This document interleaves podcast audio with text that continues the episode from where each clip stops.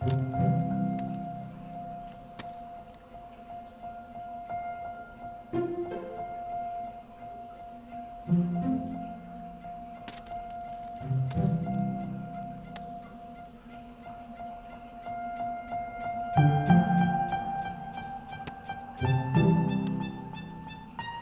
time on Pokemon Rollout, as Liliana and Charlie tried to find a way to break Professor Sneeze out of the Futurist lab, Sneeze was doing his best to undermine the efforts of the technologically advanced group.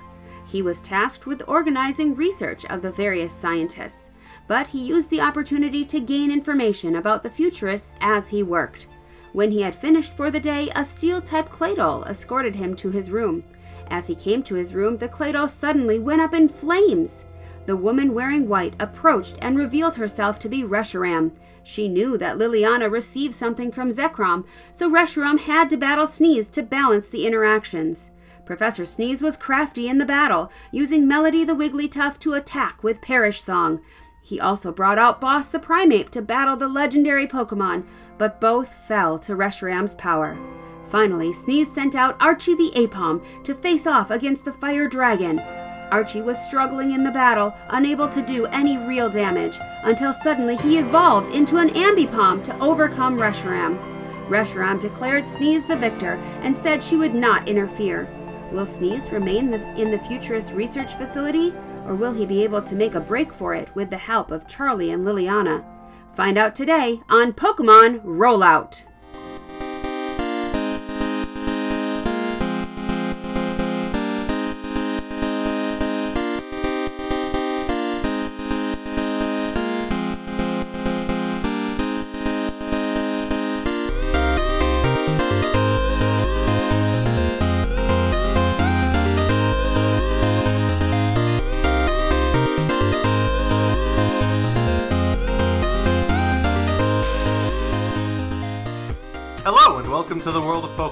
Name is Nick, but these guys call me their Game Master. You're listening to Pokemon Rollout, a real play Pokemon Tabletop United RPG podcast. What's your name? I'm Paul, and I play Charlie Gritty Pine. I'm Michael and I play Professor Rudimentus Method Acting Sneeze. And I'm Lydia and I play Liliana. Don't we have fun, Shadowgarden? I also want to say too that I think my favorite game that I just realized that we played each recording is who can say the last thing before Nick cuts them off. And who won that tonight? Who was the last one? Was it Michael? I think it was me. I think I did it. There you go. I win. I win. I'm the winner. Yeah, well, I know who the winner is. As I don't know if the Whooper reel has shown it, but but as it usually is, it's okay. Let's play a game. We count down and clap. One more thing, Yep. And then there's a kind of a tangent that goes on for a while. So I'm usually like, oh, Yeah. let's. If, if I say let's start, then uh, we'll sit down to start, and someone will have an idea, and we'll go off Yeah. on another No, no, this- so I may thi- as well just start. Yeah. No, th- th- this is the way. Don't get me wrong. This is the way. But This is the way. Uh, as you were saying that, I knew that was coming. now, now I'm curious going into this episode because the last two episodes were recorded separately. Yes. So I wonder if Yeah. we go in with like out any kind of recap, which is a little dangerous because I don't Uh, exactly remember what Lydia. I kind of remember what Lydia and I did. I'm a real that's, boy now. That's great because we're going to start with Liliana and Charlie. Okay. Um, Ooh. in the Should I take off my headphones? No, that's okay. Uh, Okay. Uh, in Get in the vents, uh, within the uh, structure of the futurist lab or headquarters or whatever it is, um, having just recently teleported in to get past the security guards who were traveling around outside. Um, Oh, we did do that, right? Yeah, that we did. We did the double te- double teleport move. Yep, you did the double Yeah. teleport move. So now you are in that location. It is cramped, but enough for you to both be able to move. Both of you are uh, more compact people, so you're able to get your get from place to place. As you move along, I'm, I'm assuming you're going to be moving further into the vents in an effort to find and rescue Professor Sneeze. yeah. Yep. And and I assume uh, if we didn't decide it before, uh, let's decide that Charlie is, is in front. All right. Yep. Charlie is in front. Can I get perception and stealth checks from Charlie and Liliana? Ooh. You are moving through vents. But they Let's start with perception they're here. Perception is. Uh, let's. Ah. Um, let's see here. So, 21 is my perception. Okay. And is there any way I might be able to get assistance with stealth? Or do I just gotta based on my own stealthiness? I'm going to say based on your own stealthiness, because you're both moving through the vents. So Alright. You worry about yourself. Uh, I got myself, a, I rolled a 10, but I got a plus 2 in stealth, so that's gonna put me at a 12 for stealth. right. I'm still rolling because I was looking for dice. No worries. 15 for perception. Okay. I gotta do.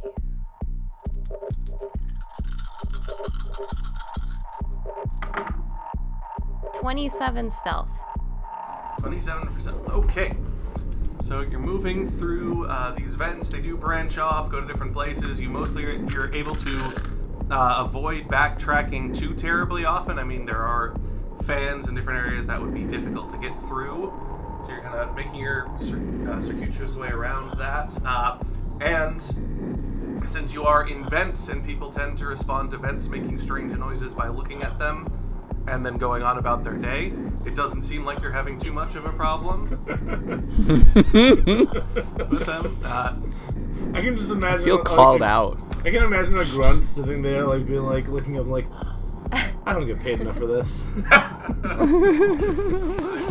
like the, the, the one guy who rolled a high enough Yes. perception check is like uh, his his, his uh, eye care check was just way low. So it's Probably just a Rattata. There you go. Mhm. There you go. Well, that's the thing. You're, uh, Liliana is not making any noise, and Charlie is not making noise consistently enough for someone to get suspicious. All right, I'll That's take the way I'd it. say. it.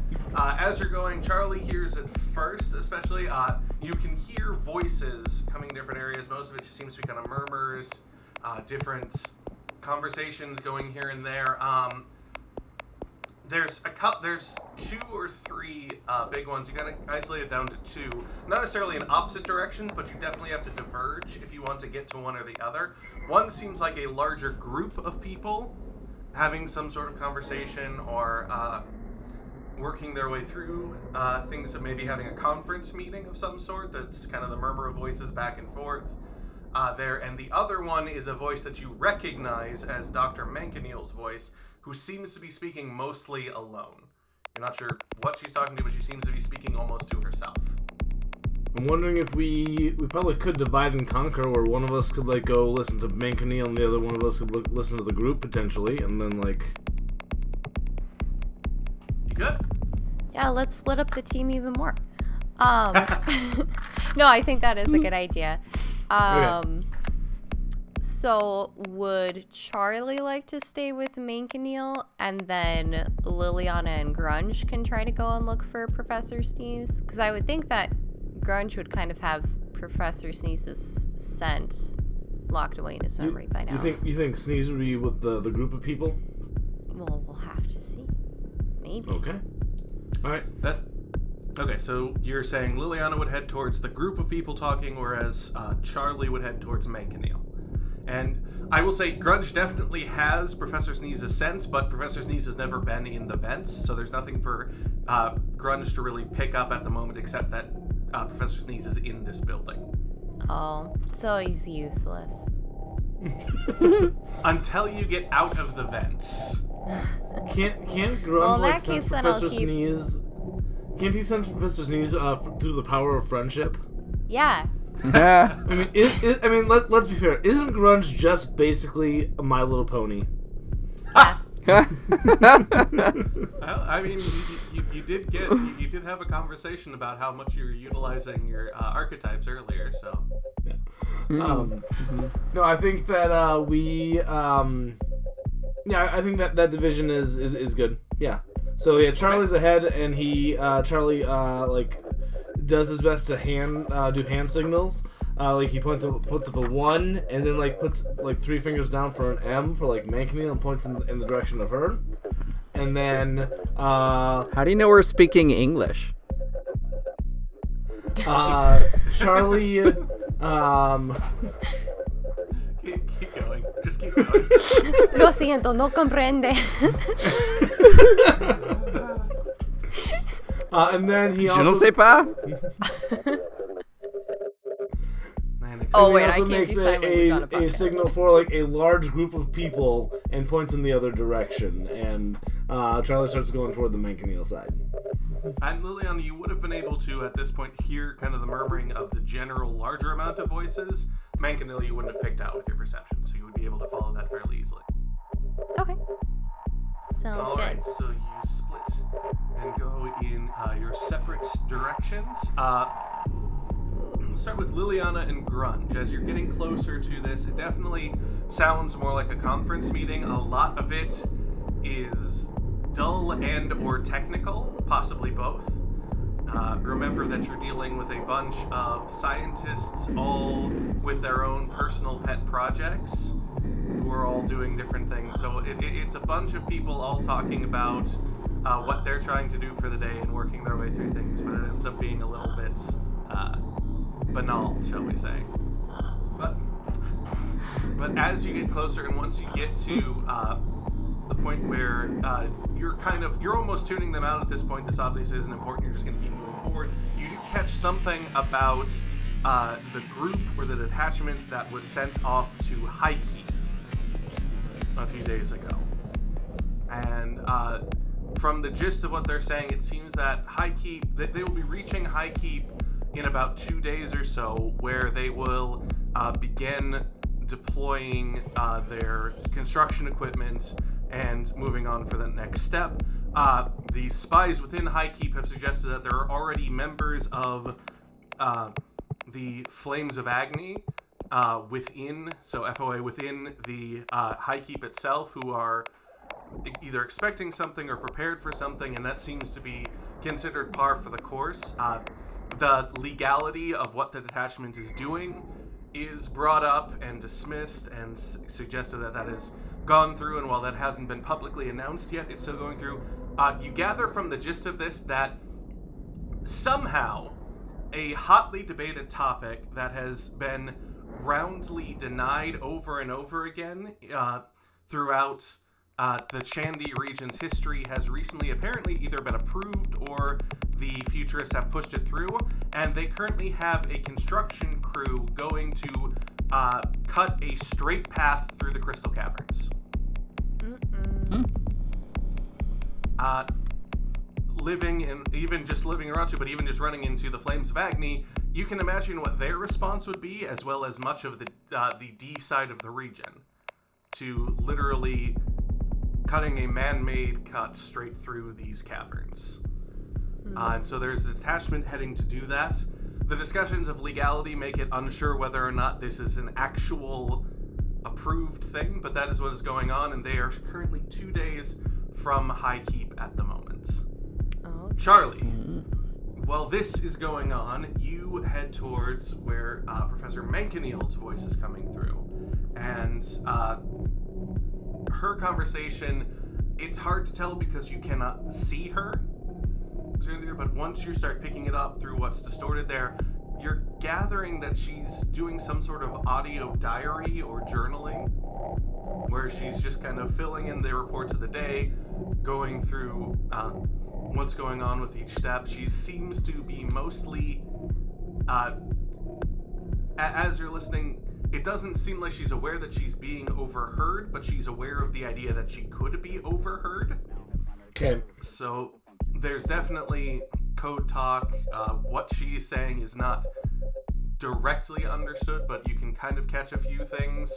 Uh, talking about archetypes, different things. The one thing that you catch most in in this conversation, what is going on, is that she suggests the idea of the third party. She mentions a third party a few times, and saying that it is it is safely uh, away in its uh, domicile to the far north. Uh, some sort of third party, and it doesn't seem to be talking about you all. In fact, it seems to be uh, with the discussion and as you're trying to kind of decipher and go through it, she's suggesting a third party between uh, Reshiram and Zekrom, possibly. Yep. Mm-hmm. Okay. And so that it is in domicile to the north and seems to be unaware or unwilling to make any sort of uh, entry there. It's about at this point, as you get closer and as Liliana's getting closer to the meeting, that somewhere within the building something explodes.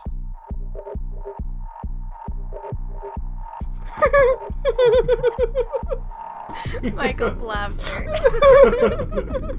Wow, I wonder what could have happened. there is just that there is a large explosion. It is larger, uh, it, or it is louder to Liliana than it is to Charlie. Obviously, you wouldn't know that, but it is much louder. Uh, Charlie, you hear the explosion, kind of a tremble. Uh, Liliana, it is a large explosion, and the entire vent shakes, dust coming down all all the works for it, and that disrupts most things as both. Professor Mankineel seems to head out to see what's going on, and the meeting adjourns to see what has just happened. Liliana turns to Grunge and just goes, "Friends." Grunge just kind of pants and nods happily. Uh, meanwhile, Professor Sneeze. It's a little bit after the explosion. You have been left alone in a room, in a large room with a door, uh, with the uh, burned out remains of what was an updated Claydol. No, sorry, updated, not Claydol. What's the evolved form? Uh, I know. Uh, Baltoy. Thank you. No, Claydol. Clay doll is the evolved form. Thank you. Yes. So Yeah. a burned out Claydol there that's uh, made of metal, Mm-hmm. and you are essentially left to your own devices at the moment. Give me. Mm. What would be a good check, do you think, to uh, simulate your memory of where you have been? Do you think it's worth doing a check, I- or do you think I think survival would make sense. That makes sense. Um, yes, roll a survival check for me to see if you can retrace your steps, or at least have an idea of where you're going. Alright. Uh, 10. Ten. Okay. Well, you are in a large building that was put together by a bunch of somewhat mad scientists. Uh, so it's actually fairly straightforward. So a ten will allow you to retrace your steps if you so choose. Okay. Um, and that's gonna get me. Help me get out. Uh, since that, Or- since you only know one way in, which is where you came from, Right. that would be the best way to, to get out Okay. unless you want to strike out strike out on your own and hope for the best No, no, no. I'll try to head for that exit. okay as you're heading there are you just kind of bulling forward as fast as you can are you trying to kind of sneak from place to place are you I don't think I'm sneaking. Uh, the explosion has me fairly confident that if I can s- stay away from the source of it, I won't encounter too much resistance. Um, I and I, I think Archie is still out.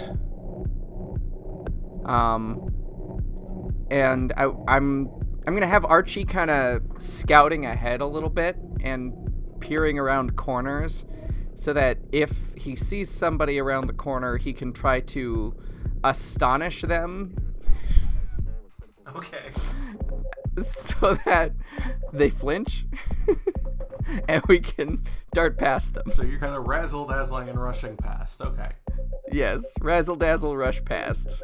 That's the the modus operandi. okay uh, then roll for me five d20s please Five d20s. All right. I'm gonna roll my four mini d20s and my metal d20. That's so metal. Uh, metal metal is 18. One of the minis is 18.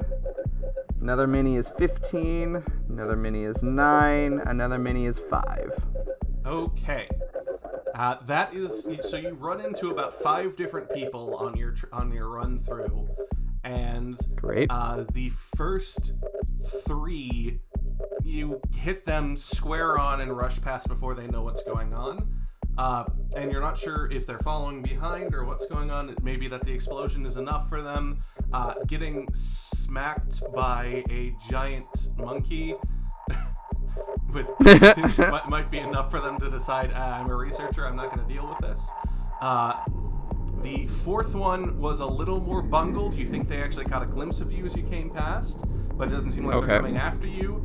And the fifth and final person, uh, at the very least, lets out a shout of "Hey!" and you think you can hear running feet behind you. So that's where Okay. you are with that. Um, Liliana and Charlie, in your separate places, both of you realize uh, you're able to get to kind of a vented area where you can see outside. Right now, the areas where you are are, deser- are deserted. So this would be the best time to leave the vents if you plan on doing so. Yep, Charlie was planning on doing that basically now anyway, so he kind of um brings uh, Nilly out again and just kind of teleports safely down onto the uh, onto the floor. You're in a kind of a plusher area. It's a little more carpeted. There's actually actually color on the walls. From your best bet, this was probably more of private quarters. So areas if people were living here or sleeping here, this is where they are. It's still mostly uh, academic. This might just be the group of people that you're near, but this is where you are for that at the moment. Okay. And uh, I assume, just because I gotta make sure, I assume uh, Katana uh, comes along with me uh, just fine. Yes. She doesn't come along with the teleport, but she is there by the time you land. Wonderful. Um, because it seems fairly deserted, and because I just heard Mankaneel like having a fairly private conversation here, I want to do a perception check to see if I can see what is like if there's anything of interest around here that either I can learn or that I can take with me. Sounds good. Uh, perception, I almost got like a large straight, like for Yahtzee it would be a large straight, uh, but it's gonna be uh, 22. 22. 22 in perception. Okay. As you're looking through it, it seems to be mostly a bare room. Um, there's kind of a cot area. There's some computer technology. It's bigger and bulkier than we would have, but it's still seems pretty uh, sleek top of the line, especially for the Chandi region. Uh, and there, there, include, including like a little uh, voice receiver, uh, and a couple of odds and ends. And there, you also, as you're looking around, you realize uh, that the voice receiver has eyes, Uh, and then a second later it doesn't. Troubling. Troubling. I was say, so for just a second, it seemed like uh, the voice receiver was somehow looking at you. Okay. Let me roll a Pokemon Ed, Okay. and can I can I roll even so broadly as to determine if like the type of what I might have been seeing here, as maybe not the specific Pokemon. If you roll high enough, you learn the type. Okay.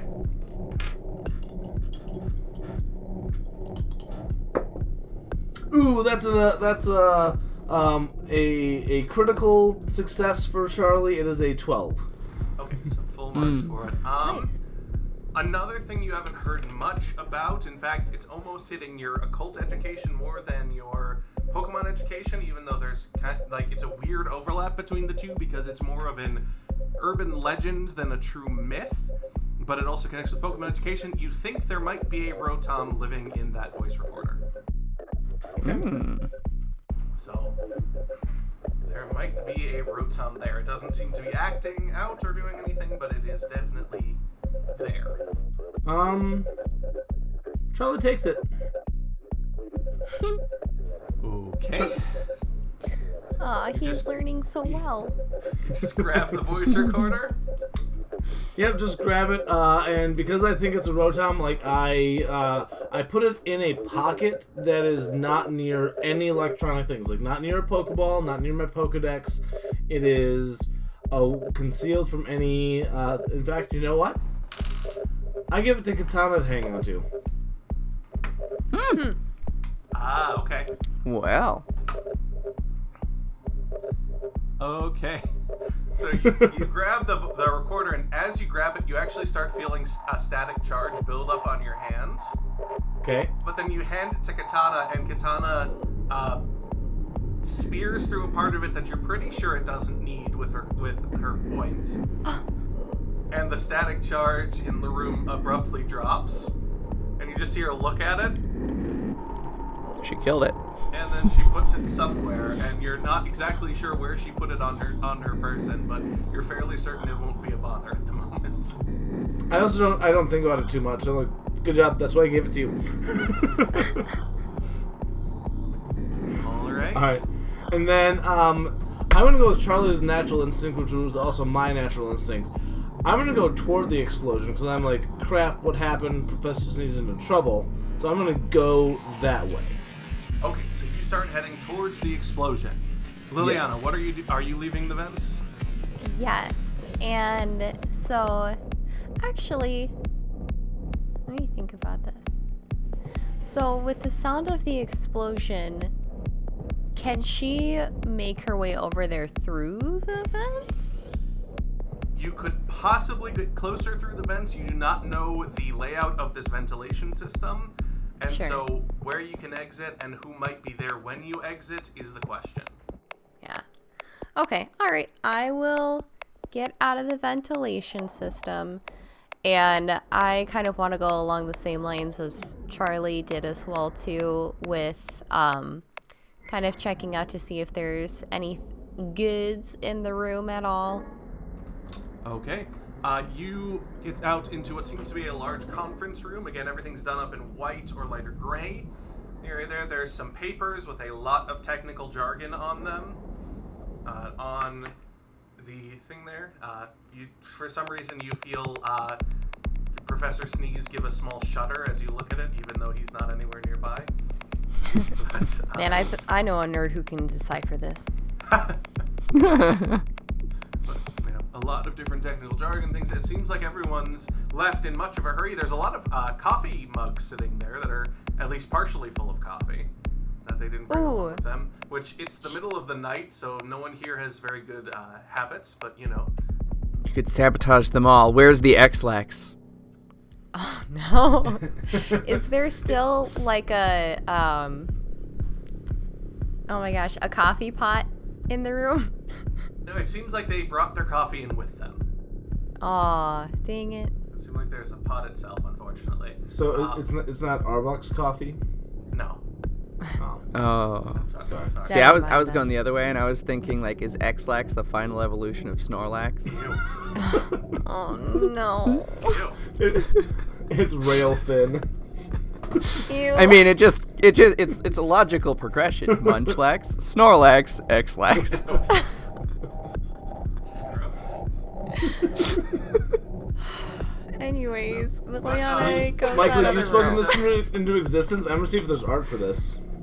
No, but there's a uh, projector in there that seems to be on a thing full of uh, just like status of the uh, status of the High Keeper, the Crystal Caverns expedition. Most of the information you've already heard already, just confirming that yes, there is an expedition going out there. They should be in a few days, uh, and that will cause severe, severe problems. Um, if it goes through that, uh, also once you get there, so you are now out of the vents. You see uh, Grunge perk up and start looking around, and uh, seems to be kind of looking back and forth between two points that are close together but not quite together, and just kind of deciding between them. Hmm. Hmm. Uh Liliana will go over to him. What are you what are you looking at, dude? Sneeze and points one way. Charlie and points the other way. Oh, good. So Charlie went in the right direction towards Sneeze is what you're telling me. He went in a direction that was closer to Sneeze than where he was, Okay. but not the same direction. All right. Well, that's not surprising. Um you know what? I'm gonna just put my faith in Charlie and that he will be stealthy enough. I really hate that. Um, Professor Sneeze might be blown to bits. Really don't like that either. Um, oh, who do I have on my team right now? No, because then he would have looked down one hallway, sneeze, and then another hallway, sneeze, and another hallway, sneeze. Oh no. I'm morbid tonight, guys. yeah, I was just gonna say dark humor here. Um, I want to take Ruse out, but I'm trying to decide what I would want her to come out as. Um, oh well, she's seen professors before, so I'll just have her come out looking like another generic professor then. Okay, a generic professor. Yeah. So Ditto she'll, face. She'll Well, it she'll wouldn't be a come ditto out. face. It'd be like a And- Zoroark face. she'll come out and she'll just have like um hair tied back in like a low ponytail obviously a lab coat some nerdy looking glasses um, full on stereotype here and uh, yeah just looking a little little disheveled uh, clothes are maybe a little wrinkled or something um, So she comes out looking like the nerd that all the other nerds make fun of. Yep. There's some like um, tape in the middle of her glasses. No, I'm just kidding. Um, uh, so Liliana's gonna release Ruse like that. Hey, Ruse, I want you to go in this direction, and she points in the direction that um, Grunge smelt Charlie Okay. and you go find Charlie. Try to blend in as much as possible. Um, you know, if you find anything fancy on the way over there, feel free to take it. Just be careful. We're we're not in good territory, so just just be smart about what you're doing. But go find Charlie. Then once you found him, make sure that the two of you come back to us. Okay? Okay. Uh, Ruse kind of looks at you and then nods and starts heading in that direction. Okay. Um, Grunge, you and I, we need to roll a stealth check. I don't know why I just said that. Um, and we need to go and find Professor Sneeze. You lead the way, okay? All right. So go ahead and roll your stealth checks as you're kind of sneaking your way towards Professor Sneeze. Oh, I got 24 again. Okay. So you're heading in that direction. Do you want me to Meanwhile- roll a stealth for Grunge too? Uh, sure. Yes, please. Okay. Where is he? There he is. Where's Grunge? There he is. And your little puppy. uh, 13 for stealth for Grunge. Not bad. Okay, so you guys start heading in that direction. Uh, Charlie, you are heading towards the explosion at the moment. Yep. Uh, you start kind of seeing researchers, other uh, people who seem to be in the area, all heading in that direction uh, towards what is. You start smelling smoke uh, and also something that s- something burning that you can't quite identify, but probably you probably shouldn't be inhaling. but it's there. Um, as you get there, you finally get to kind of a logjam of people who have been heading in direct, that direction, but are staying uh, farther back because they can't really help out with it, but are mostly kind of craning their neck to see what's going on. And a couple of them finally take notice of you. Do you remember what Charlie is wearing right now? If I recall correctly, so one, as, as I think about this, Charlie's bald, right?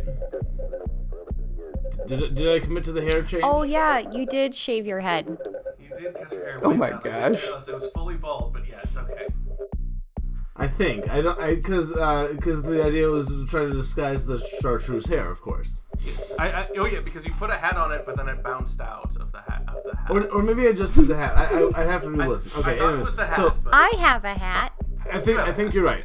Yeah, I think you're right. I think I still have the hair. The hair is fine. Um, did I ch- did we change its color? Dang, I'll have to re- listen to that. Okay, anyways, uh, You, we'll we changed our entire outfits. I changed my entire gender.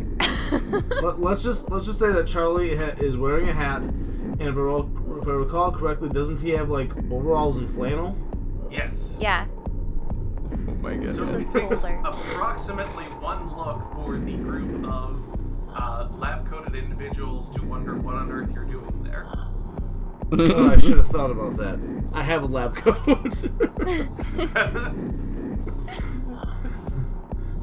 Hang on, guys. Let, let me let me get my lab coat out here, and we'll we'll, we'll all be good. Wait a second. Yeah. Didn't I know you? And a hand comes down and gra- grabs your shoulder from behind. Okay.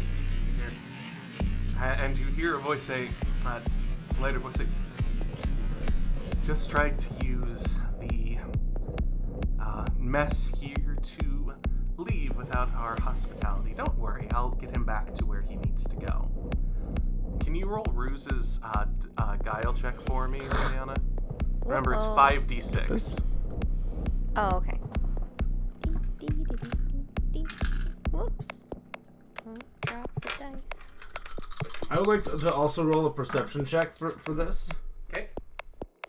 Okay. 16. Uh, Charlie's perception, and th- so I'm rolling perception just to see does Charlie recognize what's going on. Charlie rolled a 21. Does he realize it's ruse? Uh, perception lets you see things. So what you see is the nerdiest, uh, uh, a, a very nerdy researcher putting a, a hand on your shoulder and seeming to steer you away. Can I get an insight check from you? We don't have an Intuition. insight. Intuition, every time. I can do intuition. yes. Intuition check. Thank you. Uh, that's not bad. That's a 16. You get just enough to realize whose hand is on your shoulder. It helps that since it is physically on your shoulder, you realize that it has claws.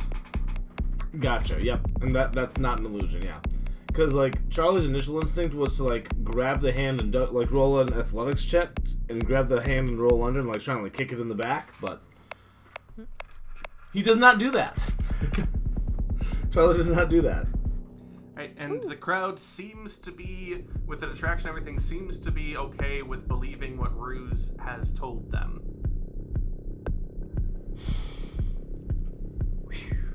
So, do you let her lead you away?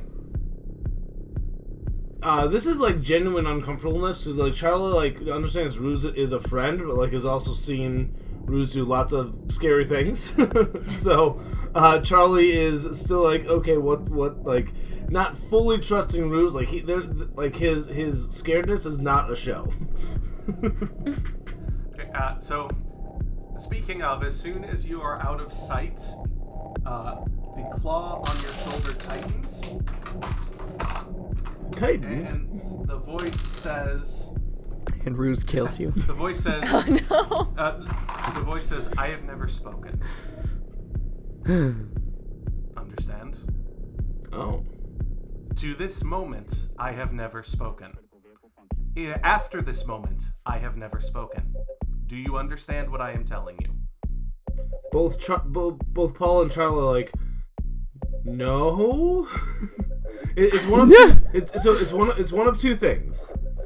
It's either it's either Ruse is, is like making an exception, like this is like she's trying her hardest to mimic human speech, or Eileen's got her hand in this somewhere.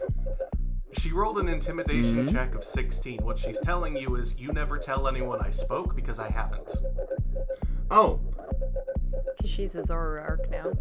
Yep, she's a Zoroark, so she is able of having of of uh, using human speech, but Liliana has never asked her to speak, and she's never uh, made it clear that she can. That little punk nugget. uh, it, it takes it takes uh, Charlie still doesn't quite get it, but then uh, if you allow it after a slap of the blade from Katana's uh, uh, from her blade, uh, Charlie realizes, oh, yep, mm-hmm, noted. Uh, you get the feeling behind your head that uh, Katana and uh, Ruse share a long look, though you're not sure what the look uh, had between them. Yep, absolutely. But you keep on going. But speaking of uh, Eyeli, uh, Liliana a little bit earlier said something about a stealth check. There may have been a flicker. There may not have been. And perhaps what came next had nothing to do with her at all. But uh, Liliana going after Professor Sneeze is able to avoid everything going through and Professor Sneeze is able to keep running, get ahead of this person, maybe get out of their sight, and he reaches uh, the area where you were before, right near the elevator to get out. Uh, getting into the elevator, operating it, everything is a problem. Uh, but before you get there, you come to a halt because there are three figures standing in front of the elevator. These figures are. And I immediately break the moment by forgetting how tall they are. 17 feet. I wish, but no Pokemon is that tall. Most of my figures are like uh, like two inch figures. I have a couple ones that are probably like three or five inches, but most of them are pretty. Oh short. yeah, are they like 116th scale or something? You know, like Oh, they are actually just under 10 feet tall. oh. uh, and va- basically humanoid shaped. With uh, you can tell that they're made of s- of steel or iron, though it seems more rusted and pitted. Uh, you can't tell if that means they were older, or if this is just part of what it is in a exaggerated torso shape with thick, uh, heavy arms and long, like almost like a flattened cylinder for their arms that comes down to a more flattened, bulbous uh, hand shape with claw like fingers at the end of them. The legs have that same flattened cylinder shape that go down into feet, and the head almost seems too small for the body, uh, shaped almost almost egg shaped, but the bottom half is flattened more with a large eye figure and two smaller dots to either side. Um, have you all seen Castle in the Sky? Yes. No. If I did, it was a long time ago. The robot from that. Oh, okay. I will put a picture of it I'm googling it. in. Eh, I'll still put a picture of it in there. Okay. Yes, there are three. There are three of those. Three of these standing in front of the entry. Oh boy. Can I get a Pokemon education check from you? Yes. I was about to roll, but Charlie's not there. Yuck. Um. 17. Okay, you understand two things from the, from them and bo- uh, from this, and both of them are from prior experience. Uh, in the first place, you recognize that these are most likely Golurk, but updated forms, just like the Claydol was an updated Claydol. So probably a Steel type. Um, that is there, so have been remade there. The second thing, the pitting, the rusting, and the ghost typing that they almost certainly have reminds you of the last time you met with your brother Go. and the Metagross that he used. That was Steel and Ghost. So you get this and see them, and they see you at the same time as you're running in, and turn to look at you. And about this time, because while you're running through there, uh, Liliana had a little bit of a shorter route, and she's faster than you, anyways. Uh, if we're being honest, uh, she comes into the area just as the central of that Golurk bursts into red and blue flames, Yeah. Oh. and a pyre of red and blue flames comes, and it falls to its knees and down, and just seems to be out immediately. And standing behind it, between those two uh, Golurk and between you and the elevator, is that uh, white-coated researcher with huge, uh, fluffy white hair going down most of the way down to her back, pale, dead pale skin, uh, and brilliant red irises with eyes, and she is looking directly at Liliana. Hmm. Oh. And she trouble. looks between the two of you. The Golurk kind of look back at her, and there's a moment where they're not quite fast enough to relax, and she's going, and she looks between you all, and looking back at Liliana and says, "Told you not to come back." Hey, hey, hey! I can't just leave a friend behind. All right, it's it's not about you. You've worked with the other, therefore it is about I wouldn't say with per se, but Looks to Professor Sneeze. One minute. I will have cleansed all of the figures in one minute. Then I must return. uh, And with that, she, a from possibly her hair, possibly her back, a group, a group of like feathered white wings, not quite fully feathered, but more draconic in form, with like a, a feather or a furry cover, come out from her, and she shoots past both of you and out of the room. uh, uh, hey, hey, Liliana, we, we should go. yeah. Liliana, you are the fastest thing on the field. Oh, Is she? Uh, she is faster than Professor Sneeze because of dynamism, which means she adds her guile check to her uh, initiative. Okay.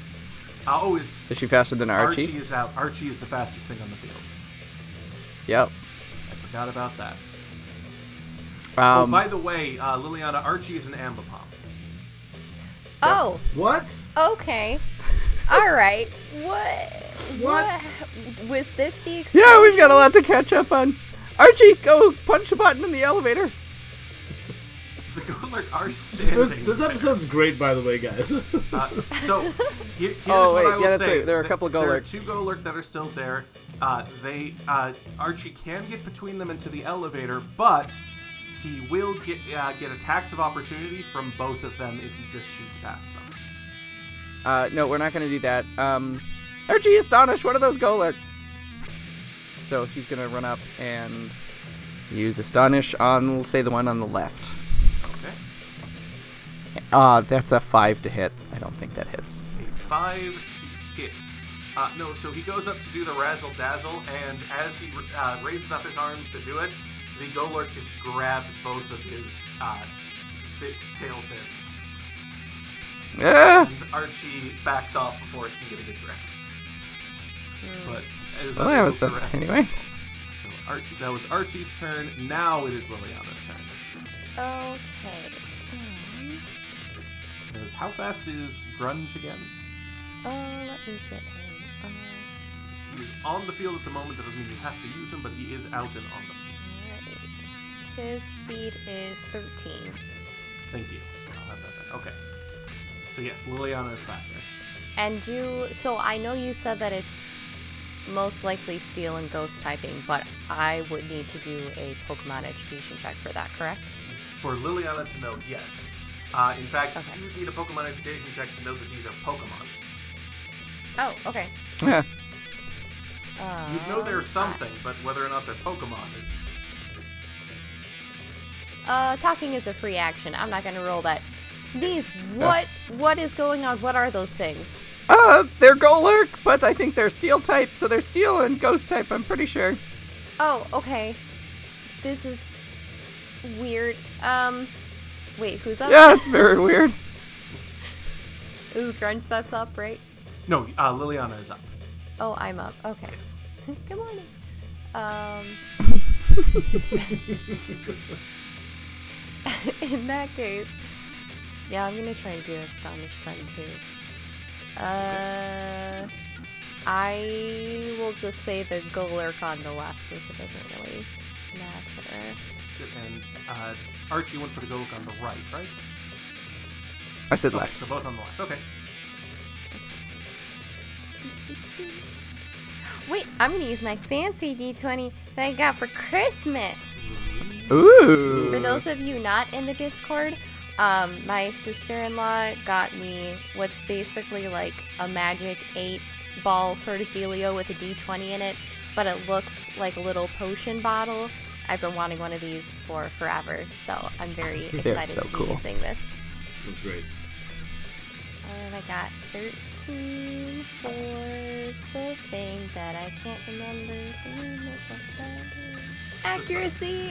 it's 13 for accuracy. Uh, that hits. Cool. oh wow, that was great. Um, 26. Ghost physical. 26 ghost. Oh, you rolled a one. Okay, that's like Yep. 26? Yeah. Okay, sorry, 26 Ghost. She's just so thrown off by everything that she's like, uh, razzle dazzle. Uh, so 26 ghost physical damage. That did 2 ghost physical damage. nice. Oof.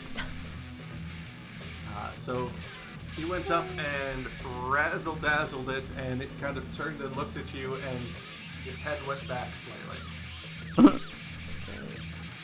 Professor Sneeze, you're up. Oh, go ahead. So these things just must be like I know I know this might be kind of dumb to say, but like really, really tanky. Oh yes, they're super tanky, and uh, by the way, they are weak to ghosts. So I, I do enjoy like Liliana bursting out of the shadows, doing the razzle dazzle, and then just going like backing up and just looking down at her from its ten foot height. Yep. Yeah, yeah. But it is Professor Sneeze's turn now. Um, Ar- Archie, you've done great. Come on back. Uh, Schmoopy, head on out and do some work. Okay. Uh, Schmoopy will not be able to act this turn because uh, Archie Right. already did, but yes, so that is a standard action. That will be your turn. Um, and then I'm gonna kind of move around to the side to try to inch closer to the elevator a little bit. Okay. The elevator, have to be careful to check around. Oh, yeah. So you're inching closer to the elevator. You're still not in grabbing range of the Robo-Lurks, but uh, Because a round is six seconds, right? Or yep, five A seconds. round is six seconds, so you have ten rounds before uh, Reshiram returns. Okay. Uh, that makes it Grunge's turn. Well, because uh, because Zekrom was friendly with you. That's why I'm I gonna be d- friendly. that was nothing on my part. I don't. I can't help it. Liliana's a friendly. You're not gal. Zekrom's friend. Zekrom is your friend. That's the problem. Everyone's Liliana's friend except for Jared. And Reshiram. Every- Reshiram. well, okay. we just haven't gotten to know each other. Yet. maybe, maybe Reshiram is Jared's mom. Oh no! I don't think the legendary's gonna have. That, that would be a completely different campaign. But uh, anyways, it is Grunge's turn. okay. Um. So. but for legendary children. Sorry, go ahead. Um, eh, so explain this to me. With Flame Burst, it says any trainers or Pokemon cardinally, cardinally adjacent to the target lose five hit points. Is that just like five hit points flat, regardless of like what you roll for damage? Yep, or they is lose a that flat five. okay? So like rolling damage doesn't even really matter then. No, because you still roll damage against the main target. Then all targets adjacent to that target lose five hit. Ah, That target I does not see. lose five. Gotcha, gotcha, gotcha. Okay. Would you say that the two are cardinally adjacent to one another? Unfortunately, what's cardinally adjacent to them of each other is the burning Golurk in the center.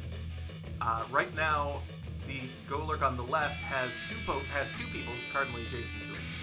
Oh no, one actually. Archie got returned to his Pokeball, so Liliana is cardinally adjacent to that Golurk. And I would have sent Schmoopy out pretty much right so, next to it. So, uh, so Schmoopy and Liliana are cardinally adjacent right Golurk has no one cardinal adjacent to it at the moment. Okay. If Liliana takes a. Oh, wait, no, this is Grunge's turn. Yes. Dang it. Um, if. How far away is she from Sneeze on the elevator? You are maybe. Liliana is maybe 10 with Professor Sneeze moving forward, you're also about 10, 15 feet away from the. The room itself, I would say, is about 50 or 60 feet long. Uh, so you both came in there and you rushed forward towards it. Uh, squares and meters, so it, I'm just doing it approximate because I'm not putting it in Pokemon terms. Whoops. Uh, so you're maybe let, us put it in Pokemon terms. You're about two squares away from the elevator, three squares away from Professor Sneeze, and there's another eight squares beyond Professor Sneeze before the door out. So the is about two squares away, and the Golurks are right there. in front of it. Can I have grunge? Yeah, he should be able to move and then attack. Oh yes. Okay. Um, so what I'm gonna do is, um, Grunge, go follow Professor Sneeze and Archie here. Get closer to those elevators, all right? Um, and as you're getting closer, use Fire Fang on that Golurk over to the left that we've already been trying to wail on. Whalmer on. Okay, so he closes with the Golurk on the left and attacks with Fire Fang. Yep. Okay, And I got a 15 for accuracy. that hits.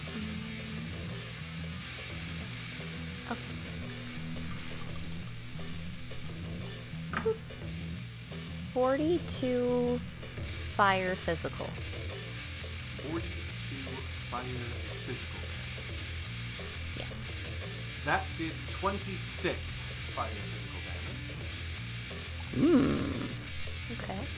Not enough to give this an injury, but does do a significant chunk of damage to it. So Grunge rushes forward and goes in and bites down the side of it, tears off some, or, or tears along it, and cuts some gashes into its metal hide. And it doesn't respond with pain, but it kind of looks down at that and is obviously getting some damage done to it. But that does make it the Robo Lurk's turn. Uh, Nice. so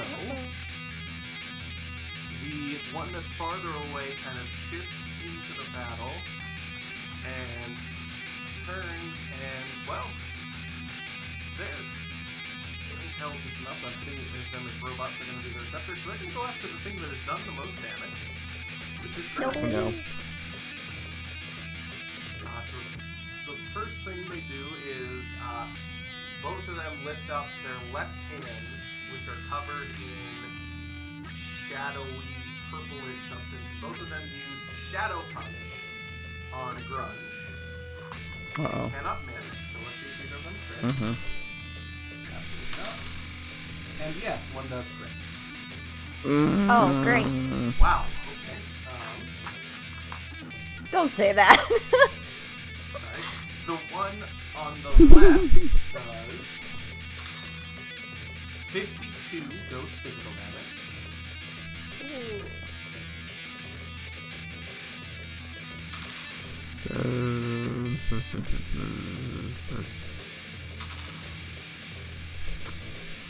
This is terrible. And the one on the right does 71 ghost physical damage. Ouch. That was the crit. Mm-mm.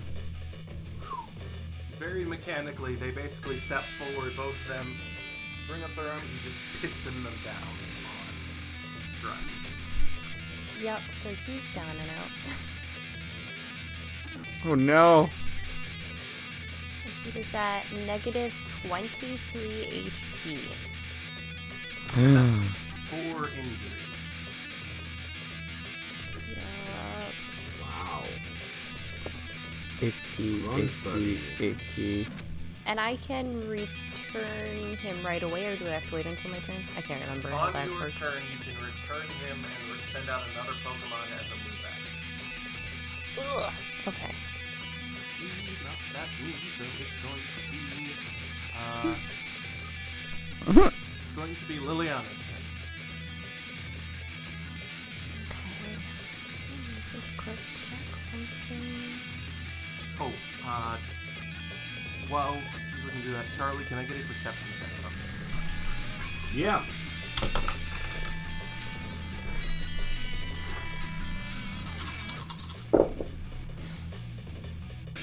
Ooh, it, it is a large strain. It is a 1 through 6, 21. Wow. Okay, uh, you are able to hear sounds of fighting from up ahead uh, to the direction you are going from where you are. Are you going to try to double move and hustle there? Yes. Okay. Then you will get there at the top of next round. Alright. If you had not rolled above 20, you would have gotten uh, there at the top of round 3. Or, sorry, at the top of round 4 instead of round 3. Okay, cool. Excellent. Um, while we're doing that, then I'm also going to. Uh, I'm not going to announce it right now, but basically, I'm going to throw out a Pokemon so that we're like in the battle when we get there. If you throw out a Pokemon before you get there, you can't double move. Throwing out a Pokemon's a move action.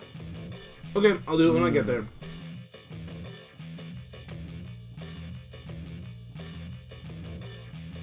Okay. Um, what Liliana is going to do is she is going to um run over to where Grunge is so that she can um, quick get him safely back into a Pokeball. And then she is going to release Sparky and let him know just have fun. Have fun, dude.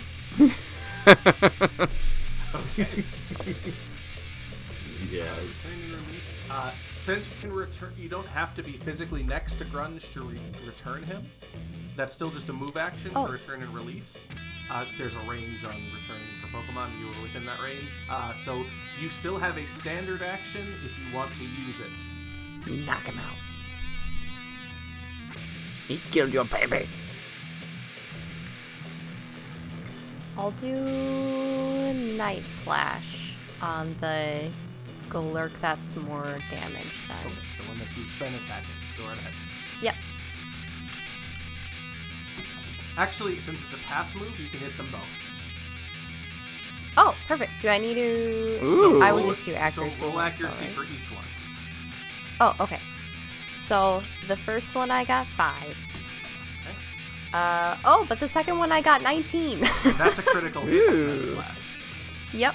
So the first one dodges to one side as you go for it, but the second uninjured one gets hit dead on by Night Slash. So go ahead and roll critical damage. Oh, that's four d six, isn't it? Yeah. Yep, 46 plus three. Woof. So fifty-seven. Uh, dark physical. 57 dark physical. Yep.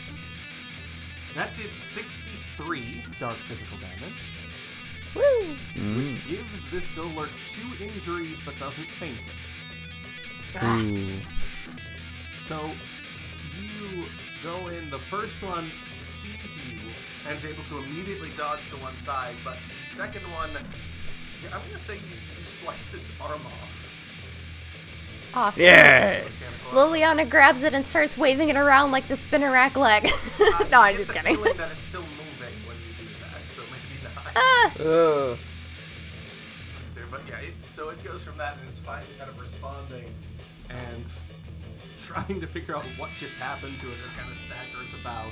But that means it is Sparky's turn. Alright, let's do this.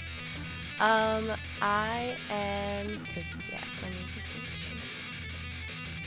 No, I think I Because, yeah, you can still use Pursuit even when you're not Yes. pursuing. Yep, you can do Okay. pursuit. Mhm.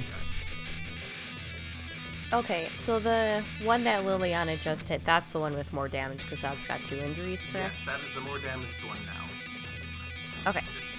Uh, okay, so I'll have Sparky use Pursuit on that one then. Uh.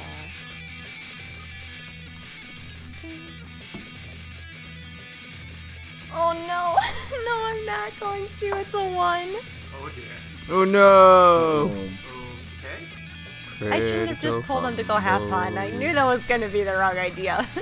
Now, I have one option that, that uh, I can think of right away that would be very mean. Oh no. Or I can look through the critical fumbles. see what you have. The very mean one is from the critical fumble table. Um, oh, good. which is where is it? Uh, oh, the the attack strikes a nearby previously unseen Pokemon. Uh, it is unhappy and wishes to jo- and wants to join in the fray. Oh no. reason this would be very mean is how did Zekrom and Sparky get along? Oh, They were buddies. They were friends. They got on famously. yeah. So I could have Reshiram show up, specifically to go after Sparky. But we have Yes, time. you do. Or I can look through the critical Yeah. fumble table and find something else. I'd say let's go through critical fumble table because if Reshiram's not there, Yeah. Little Yeah. strange, I agree. Um, otherwise that would be pretty terrible. something else explode, but that, that's a little. that's an idea. Okay. Um, I'm going to go with uh, Lachlane's learning, or sorry, Lachlane's fuego. Uh, something happens to the area around them, and it adds more chaos than already there. Oh no. The way that is going to is Sparky is going to go to hit the Go Lurk with Pursuit, but it's still reeling from Liliana's attack, is going to kind of stumble out of the way, and Sparky, shooting at an upward angle to go after these larger creatures, goes up and slams into the side of the elevator shaft. Oh no. uh, breaking off bits there, and there's going to be uh, you hit something that probably should have been more fuse protected than it was. and so there's going to be his namesake Sparks falling over the battlefield. Great. Um, what I am going to do for that So now he's supercharged. Very good. Well, to have not, not quite, but to have Sparks No. falling over the battle, what I'm going to do with that is I'm going to uh, roll. At the moment, there are. Because Charlie doesn't count; he's not there yet. There Ah, are you don't matter. six- there are six people on the battlefield, including the robots. Hmm. I'm going to roll a d6 at the end of each round, and what number I roll corresponds to a person who will be dealt uh, terrain electrical damage. Uh oh. Yikes. Terrain electric damage of a certain amount, probably fairly small, but still damage. So that is what happened Hit with Spark. schmoopy. Hit Uh, schmoopy. Right, Hit and schmoopy. you're also you- you think the elevator will still work. It should still work. Yikes. Uh, but that makes it Professor Sneeze's turn. Okay. Mhm.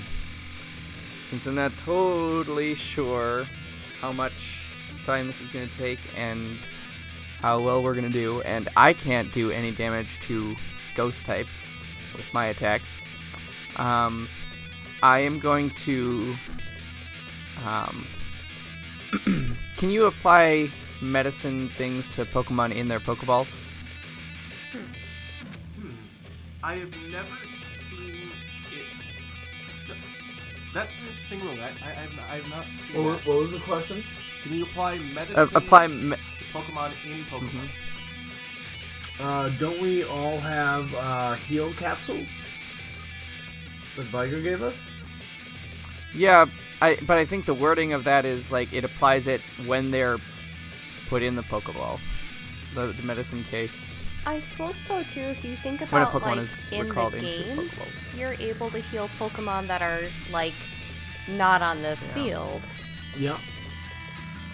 It, it doesn't necessarily change anything mechanically for my decision here, just mostly like narratively. I tried looking in the rulebook too, and I don't think it says anything about it. Isn't there in the rule? So I will take. a- Uh, I, I will put it out to consensus vote. Is are you able to heal Pokemon while within their Pokeballs? I. I think the existence of the medicine case itself implies that theoretically yes. Yeah. And I think maybe maybe not in the PTU PTU world you created, but like I imagine like if a Pokemon is fainted, like I feel like a fainted Pokemon has to come back to the Pokemon. I suppose that's not the mechanic in this game, but um, I, I would say that yes, it can be applied through the Pokeball. Okay, I have no issue with that. So yes, you can apply restorative items to a Pokemon within a. Okay, I apply a revive to um, boss. Okay, you refine boss. All right. Yes, While he's in his Pokeball. Oh boy. Yes. Okay. By boss, that is a full round action, so it uses your turn. Yep. Uh, that means it is the Robo Lurks' turn. But they go before They Go before Schmoopy. They have a speed of 10. Aw. Schmoopy has a speed of 8. Oh. Oh. So, Are, are you really surprised? Are you really surprised? No. Just sad. Sad. here's what I'll do. The one, because both of them have been injured by Liliana now. Oh no. Mm. One significantly more than the other. But in order She was taunting it with its own arm. with your pass move, actually, if it tries to leave, or if it tries to go after Liliana, uh, then Schmoopy will have an attack of opportunity. True. So instead of doing that, so that one, the less injured uh, Robolurk will turn to Schmoopy, and it will use Heavy Slam. Oh no. What is Schmoopy's weight class? Uh, let's see. Oh no. Uh, for each weight class the user is above the target, increase Heavy Slam's damage base by plus two. Oh no. Schmoopy's weight class is 3. And Mhm. Golurk's weight class is 8. That's a plus 10 to the damage base. 10 to the damage base. Well, let's first see if it hits. I mean, It crits. honestly, th- th- this is oh, honestly, this is not a fair question because like, you never ask a lady her weight class. She's a lady. I, I, I feel like we've made this joke before, but it's still a good one. it's still a good one.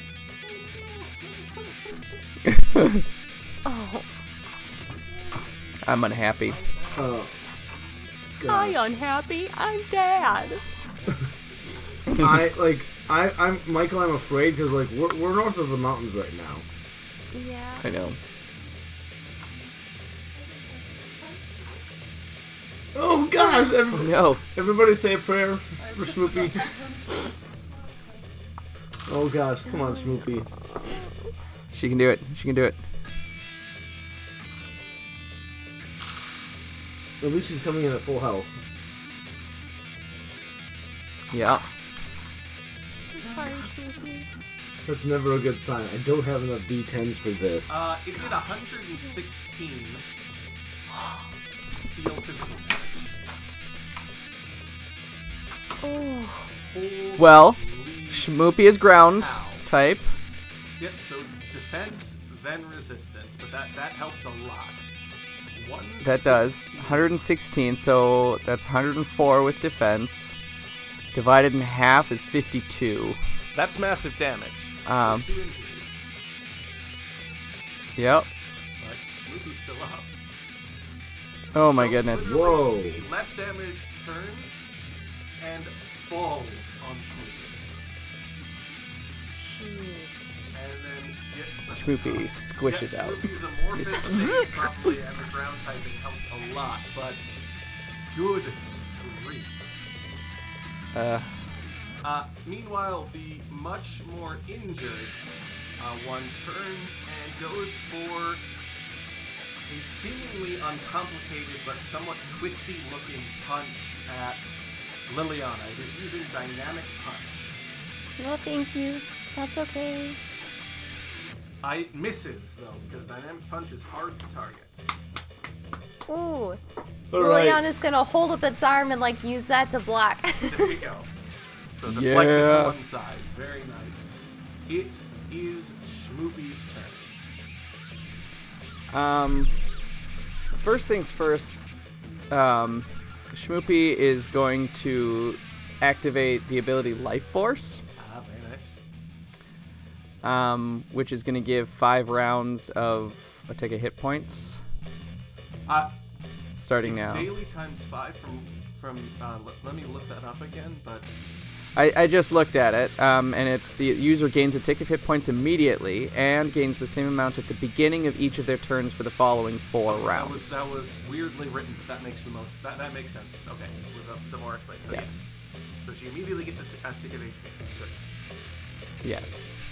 Yeah, I, I don't know why it says daily times five because it's just a daily frequency Yeah, thing, five times or something. I don't know. but it happens five It's times. poorly written in that. But yeah, okay. So perfect. She activated life force. Yes. Um, and then to the the Golurk that just smashed her, um, I'm gonna say, uh, Schmoopy, you, you hang in there and, and knock that sucker out with a mud bomb. Um, so let's roll. Accuracy got a mud bomb.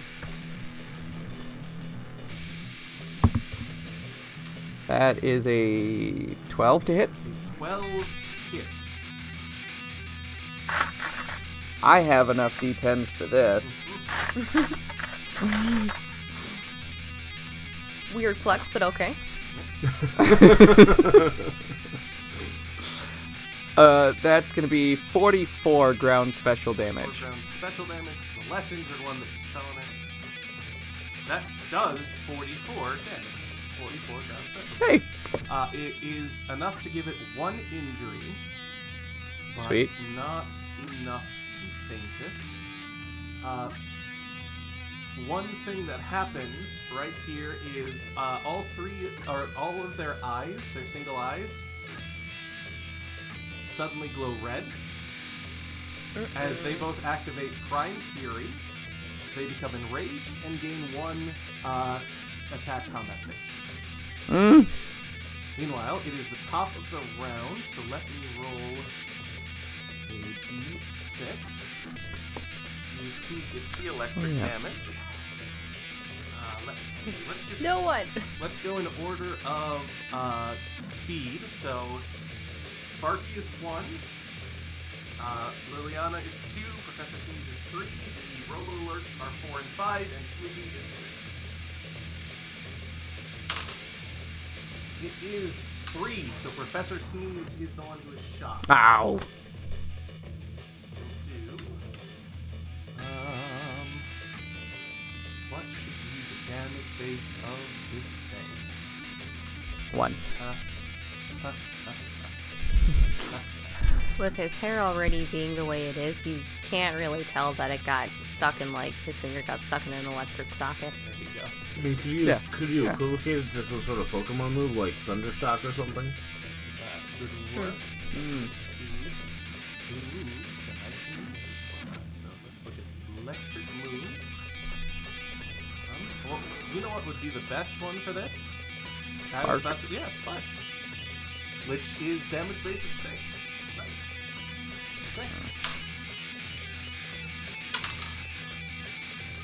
Uh, so you take 16 electric special damage. Meh. It's only three, so I'm not not doing too bad. Okay. it is now the top of the round. No, wait. It's zero because I have light armor on. No, special damage. Does, does it, is, it's all damage reduction. Yep, so yeah. That's that's Zero. damage reduction. Nice. My armor protected me. Yay! Th- and thank you for reminding That's me. why I bought this There you stuff. go. Uh, it is now the top of the round, which means that Charlie arrives Here's Charlie. just in time to see the red-eyed Golurk spin and use Bullet Punch. Because both of them use their, their priority moves to attack immediately. Oh no. First one is going to bullet punch uh, Schmoopy. Uh, it is the one that is right in front of it. Damage, and that's the one that hit it. Let's see how it rolls. Good news, it's not a crit. Well, that's Uh, bad news, it's a 16, so it still hits. But it does. Thankfully, water resists steel, so that's good. Uh, it does Right, right. Six steel physical damage. 4 6.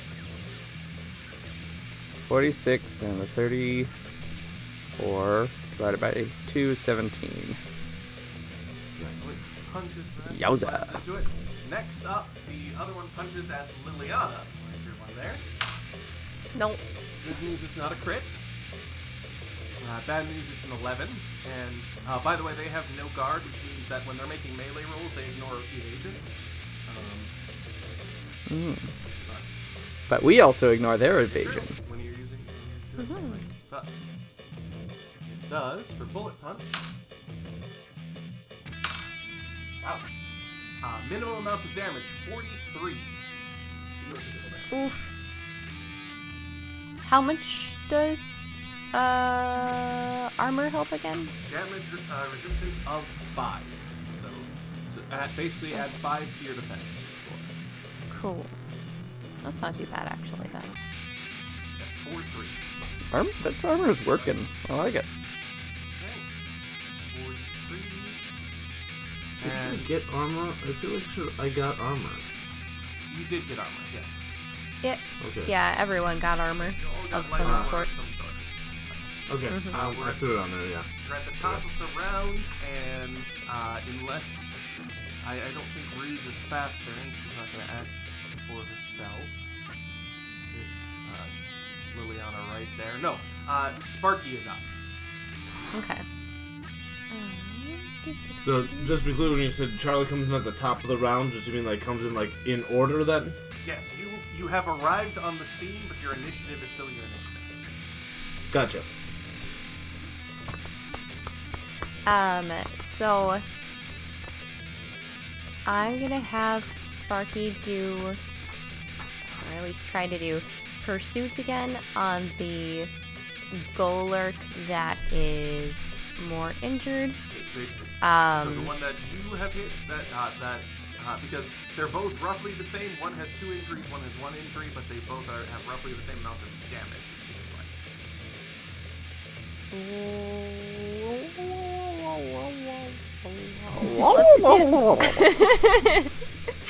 Let's do the one uh, with the two injuries. Okay, the one that's attacking Liliana. Okay. Hopefully. Oh my gosh, what the heck, Sparky? Uh, I got a 7 for accuracy on that. Good news. Uh, Pursuit is a melee attack, so it hits. Woo! All right. Mm-hmm. I just gotta find my d8s. Here's one. None of the rest of these are it.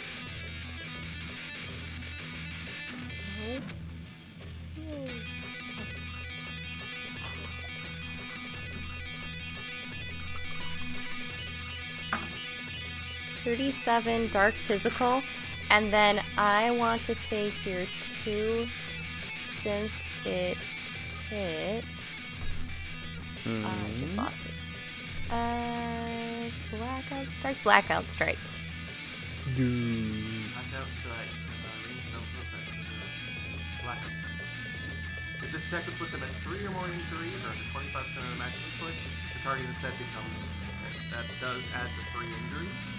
Was it? Let me see how much damage you did first. So you said 37.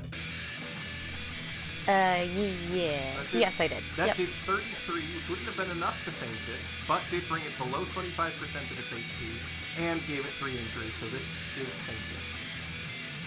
Boom. So Alright. Sparky, still smarting from what happened before, and seeing that it's going to bullet punch and slam into Liliana, comes up and smacks into the other side of it, dents it in, and Liliana, you kind of have to move to one side quick before it lands, and it lands right where you were. All right, much better this time around. Okay. Fainted only once between. All right. That is that. Make that move. Yes. Okay. Now it is Charlie's turn. All right. Cool. Um, Charlie is out there. Um, let's start with this because Charlie does see uh, some of the folks have taken some damage out here. So Charlie's gonna uh, start with a cheerleading move. They should have been preparing ahead of time. I'm, I'm really, I'm really bad at playing RPGs, guys. I'm sorry. No, you're good. I think you do a good job. Thank you. I appreciate it. This is by far, or this is one of the most, if not possibly the most crunchy RPG I have ever seen or played. So. Yes. But the thing is, like, I I've, I had like all night to figure out like what my thing is gonna be. Uh. Uh, and I haven't. But uh, what I want to do is I want to uh, give everyone some. Um. Here we go. So we're gonna do some go fight one. We're gonna get everyone some um, temporary hit points here, and we're gonna do. Here we go. Uh, don't stop now. All allies on the field gain temporary hit points equal to your charm rank and become excited. So Charlie comes in and sees what's going on. Like, oh man, you guys are doing so good. Keep keep fighting. Like, don't stop now. We're like, I, I think we're we're beating them. You're doing so good. So everyone gains uh, six temporary hit points. Sweet. Thank you, Paul. Yep. And then And that was standard and swift action, so you cannot. Uh, let me check if you can release a Pokemon. Because all you have left is a move action. is it isn't releasing a move, or uh, am I wrong That's about that? Maybe I, maybe I'll that's take that I was back. going to double check here. Pokemon switching. There we go. Okay. Uh, releasing. Trainer shift action for one. Yep. So yes, you can release a Pokemon. That's that would be the last thing in your turn. All right, and so we're gonna send out uh, Bernie to come help out. Right. Come on, Bernie. Let's let's go go at this. Uh, go go at this thing. Wow, Bernie's speed is 15. He's got speed boost, so I'm not as concerned about investing in the speed stat. Understandable. All right. And also, with him coming out right now with my juggler capabilities, he uh, has a speed of 25 right You're now. right. So he goes immediately. Yep. So, um, um, Charlie's going to have him come out with. Uh, let's go and do Night Slash right away. Um, and uh, we'll just say that uh, the reason he did that instead of Flame Charge is because he uh, knows Golurk to potentially be the Rock typing, and the Flame Charge won't do great. So he's going to do Night Slash. Uh, so uh, come on, uh, Bernie, go ahead and, and Night Slash uh, this thing that looks like a Golurk, I think. Uh, it's a 13. Uh, it hits because no guard. Yep, that hits. And so we're gonna roll 2d6 and we'll add uh, 38 to that. Uh, that's 8 plus 38 should be uh, 46 physical dark. That did 31 dark physical damage, which is not enough How much? 31. Three. Whoa, okay. Alright. And it still only has one injury. It still only has one injury. Dang, nabbit. Bernie came in and slammed into the side of this Golurk. Again, you're reaching as high as you can on it, but slamming into it. It definitely dents it in, but it just kind of spins around and registers the new threat with its bright red eyes. Keeps on moving. Liliana, you're up. I'm going to do Dark Pulse. Uh, obviously on the Golurk that's still standing here. Come on, give me at least a 17. Oh, okay, good. I got a 19. All right. Roll damage.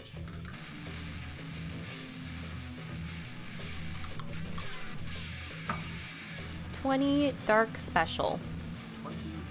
20, dark, 2 0 dark special damage? Two zero. Yep. That did 8 dark special damage, which is just enough to give this Golurk another Ah. injury and faint it. Yes. So Liliana gathers dark energy into her palms and sends it shooting towards this Golurk, which slams into it with a ripple, and you just see it like rock back on its heels and just fall backwards, almost hitting Schmoopy again. as it hits. Right. Sorry, Schmoopy. Are you okay? With you have 40 seconds before uh, the Reshiram returns. Go, go, go, go, go! Get into the elevator quick! Yep. Hi, Um, Charlie. Let's go. Charlie, Charlie looks at the elevator. Is like, that does not look safe. I don't, I don't know if I want to get into that thing. Let, let's check it out for like uh, a minute here. Liliana No! grabs Charlie by the back of his collar and just drags her him with her and re- um, returns Sparky Ruse can stay out, but I know Ruse will follow. So Uh, can I get Yeah, Sneeze returns Schmoopy too. can I get a tech education check from everyone? Yes. uh oh. 14. I think I got a three in that. Let's take a look at this. Uh, tech. Yeah, I got a three. That's a big old six for Charlie. I got a three. All right. Um. Okay. Looks good. Checks out. Uh, well, the good news is, uh, Liliana, this is a bunch of technological. Who knows what? So you're, you're gonna go. I with it. think this is an elevator. You're pretty sure it's an elevator. Uh, Charlie, you know that this is a functional elevator, so you don't have to worry about it not being safe. Um, and Professor Sneeze, you're the one who realizes why it hasn't started moving once you all piled in. There's a scanner of some sort. Mm. Uh, it might be a retinal scanner. Quick, find an eyeball. Uh, the uh, there's a couple things you know is that this works off of light. Um, I use my illusionist capability to try to replicate the eyeball of Professor Mankineal. We have talked about that enough. Mm-hmm. Very nice. Uh, give me. Hmm. Wait, illusionist doesn't have a. Uh, focus rank is part of illusionist Give me a focus check. stuff. I was worried you were gonna say that. Why did you give him the idea? Eight. Eight. Yeah, right. Why'd you ask? Uh, the scanner rings throw and then beeps a negation. You have 20 seconds left. Ah, it didn't work. Uh, it seems like it wasn't quite good enough. Try again. Try Everybody, again. everybody, shush! Everybody, try it. Stop pressuring me, Charlie. Shush! I'm gonna try again. um, is there any way anybody can assist me with a focus roll? For creating illusions, you need to have someone or something who knows how to create illusions. Hmm. Ruse? Ruse? Does that count? Haha. is illusionist. Ooh. Well, yeah, get get Ruse out here, and we'll we'll collaborate to make a an eyeball and scan it and get us out of here. She's literally standing right next to you. Ah! So go ahead and roll Ruse's focus instead of Professor Snape. And by the way, who's this professor who's joining us? I assumed that they were with you, Charlie, but okay. 14. Uh, Ruse looks at uh, Professor Sneeze and kind of shoves you slightly to one side and leans down. And as you see, the eye that's in there, which is just kind of like a brownish grayish, morphs into uh, Mankineal's eye. That the, like, the almost completely Ugh. pale white that's there. And it goes and dings, and the door shuts. You've got about 10 seconds. Elevator starts rising. Rising? Oh, actually, um, Oh. can any of you press a button? Yeah, we were we were under. Yes, Okay. press whatever the top one Yes, so is. you hit the top button. Get us out. Yes, the elevator starts rising up. Five We go to the tenth floor above ground. Or, uh, you remember this is kind of a glass-fronted elevator because you were able to see things as you were coming down. So as you're going Oh, no. up, four, three, two, you start to see hints of flames coming from the hallway outside as you go up and outside. Oof. This is about the time that you notice the alarms blaring. They might be just fire alarms. They might have been going the whole time since there was an explosion. But there's definitely an alarm going on. Oh, we better get our way out of here as quick as possible. Where uh, where should we go? Um, I think that's about the time that we have left. Oh. Thank you for joining us this week. You can find us online at tapestryradio.org slash Pokemon dash rollout, on Twitter at PokeRoll Podcast, and on Facebook at facebook.com slash PokeRollout. Join our Facebook group, the Pokemon Rollout Tap Room. As long as you're not a Rotom, we'll approve your request to join. There you can join in the conversation with creators and fans and become a part of the Pokemon Rollout community. I almost said as long as you're not a robot. Also, follow our network on t- Twitter at Tapestry Radio and check out some of our other great shows at tapestryradio.org, like Intermission, Michael and Ethan in a Room with Scotch, Freddy Goes to a Podcast, and Us Play Fiasco. A special thank you to Rocco W. for our theme music, Electric Donkey Muscles. And feel free to check the show notes for the other music and sound effects used in this episode. Once again, I'm Nick, and you can follow me on Twitter, should it continue to exist, which it seems to be, uh, at PokeRollNick. Uh, I'm Paul. On Twitter, you can find me at Prof Snag. And as always, come and join us both in our Facebook tap room, which I should check because Facebook is really bad about giving me updates about that. So if we haven't let you in yet, I'm sorry. I'm, I'm gonna check it out right now. So, um, but that, but more, uh, even better, come see us in our Discord server. Uh, link should be in the description. Uh, we chat about all things Pokemon there. Uh, Scarlet Violet, the, the show, uh, all, all that fun stuff. Come, so come talk Pokemon with us there at the Discord. Yeesh. Talk with us there. Uh, and I'm Michael. I'm on Twitter at E mglienthal. And I'm Lydia, and you can follow me on Twitter at lil underscore shadow 8. Well, maybe I'll be needed again soon. You can follow me on Twitter at Behind Your Eyeli. That's behind your E Y E L I. If you like what we do here every other week on Pokemon Rollout, tell a friend, retweet us, and especially please rate us on Apple Podcasts or wherever you get your podcasts. If you really like us, donate to us on Patreon, patreon.com slash Podcast, and get some sweet rewards. Special thanks to our patrons, Box Cheese, Dr. Audino, Peter Stadmuller, James Burgard, Eric Lundquist, Kyle Albert, Taylor Bonforte, David Harshman, Michael, Richie Kammer, Matt Carlton, Askablood, Andrew Weil, TT, Jeffrey Show, Micah Greenspoon, Casey DeFreitas, Spencer Toole, Fenrir8907, Andrew Case, DGZ, Dean Frostmage, Froxus, Legendary, Ursa93, Terry Fowl, Scotty Newton, Chandler Shack, Lance, Julia Egan, Lauren Polson, Nathan Hemmelgarn, Alchemage, and Big Fat Nuke. You guys are awesome and we can't say it enough. We really appreciate all that you, the gentle listeners, do for us. Thanks for listening, and we'll catch you later. Bye. The thing that I just thought about is that I never described to Michael how Liliana is dressed, and that probably would have been very confusing to just all of a sudden see a random dude with grunge running in. That's But- true. That's true. Uh, just wait till you Oh, find well. the, out- the outfit we have picked out for you, Michael. My Professor Sneeze. We do have an Yeah! outfit for Professor Sneeze all picked out. That's amazing. I love it. I'm so excited to listen to that episode. I'm so excited to listen to your episode.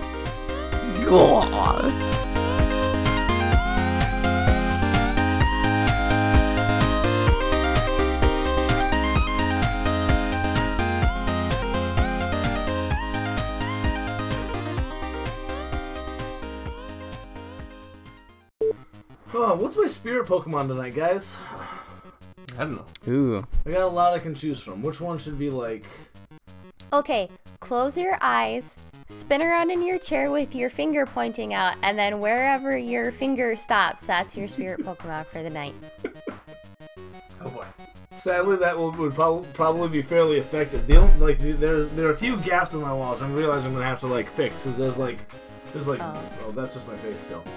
Well, you just keep spinning around until you find it. Okay.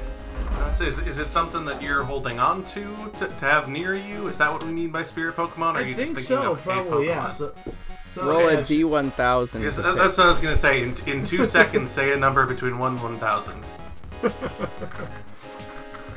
Uh, for some reason, 652 is coming to mind. What is Pokemon 652?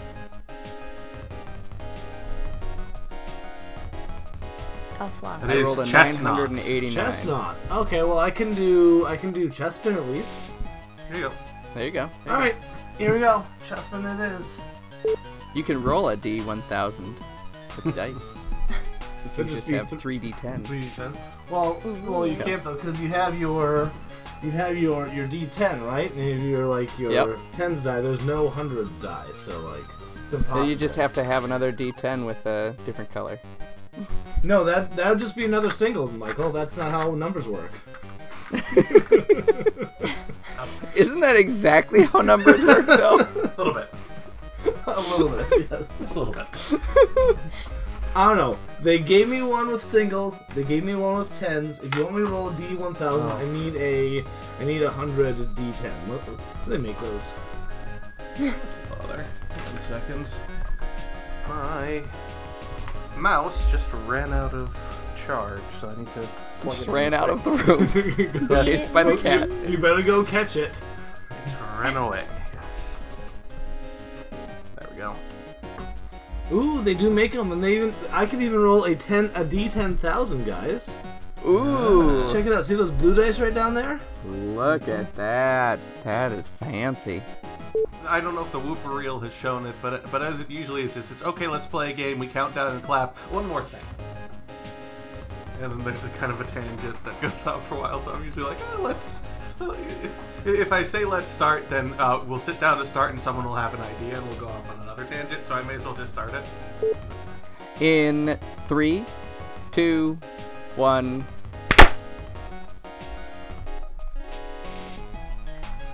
Make sure to up your gain again. Yes, I was about to say, bring up, bring up your, Oh yeah. bring up your sounds. Yep, bring up drops me all the way down to 82 for some reason. Ooh. You clap too loud. Apparently.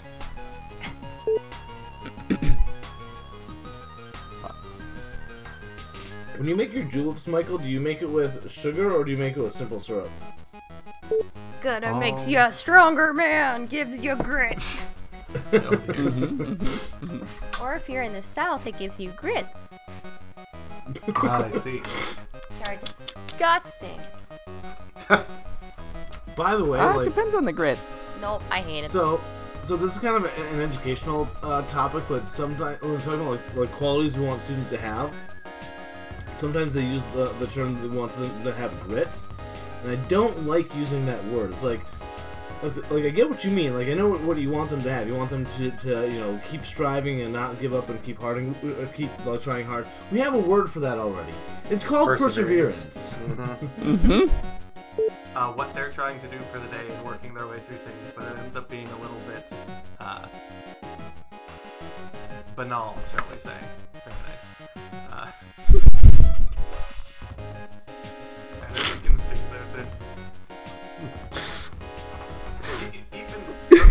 we've discovered something interesting, listeners, that even describing a dull meeting causes people to act as though they were at a dull meeting.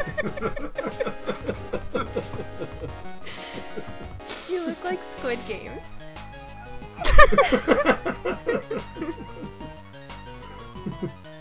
Oh yes, they're super tanky, and uh, by the way, they are weak to ghosts. so that was Michael multiplied. coughed. What did you say? Sorry. Uh, that they are, they are weak to ghosts. You would know that. So that was multiplied. But Sounds good. No, it's just really funny. They're weak to art. So, anyway, no, no. What is it? What is it? You know what I said it was just burp, burp. Where is that? from? His dying words were. I just posted that quote in uh, roll out of context. I don't have enough D10s for this. Well, I am excited. There's a little puppy here. Baby. yeah, uh, th- there's been a giant be face. distraction. I apologize. No, you don't apologize. Michael has to apologize for his. I have cute to little apologize for doggy. bringing this distraction. It is a cute little puppy. It, that's Heimdall. Yes. It's already Just bigger Um, than the last time I saw him. Yeah, by 50%. He is he is 150% of what he was a couple of weeks ago. I love him. Uh, two and a half months. Oh man, it's a big puppy. Uh-huh. Patty wasn't Uh, kidding when she told me that he's gonna be a monster.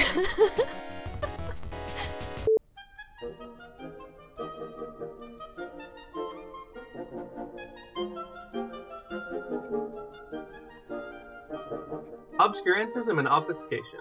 Orally observed, gentle listener. Gentle listener. Gentle listener. Gentle listener, Obviated objects of oblivion, Obambulating about. offered unto you Offered unto you. offered unto you In the Tapestry Radio Network. Tapestryradio.org. from our fancy to yours.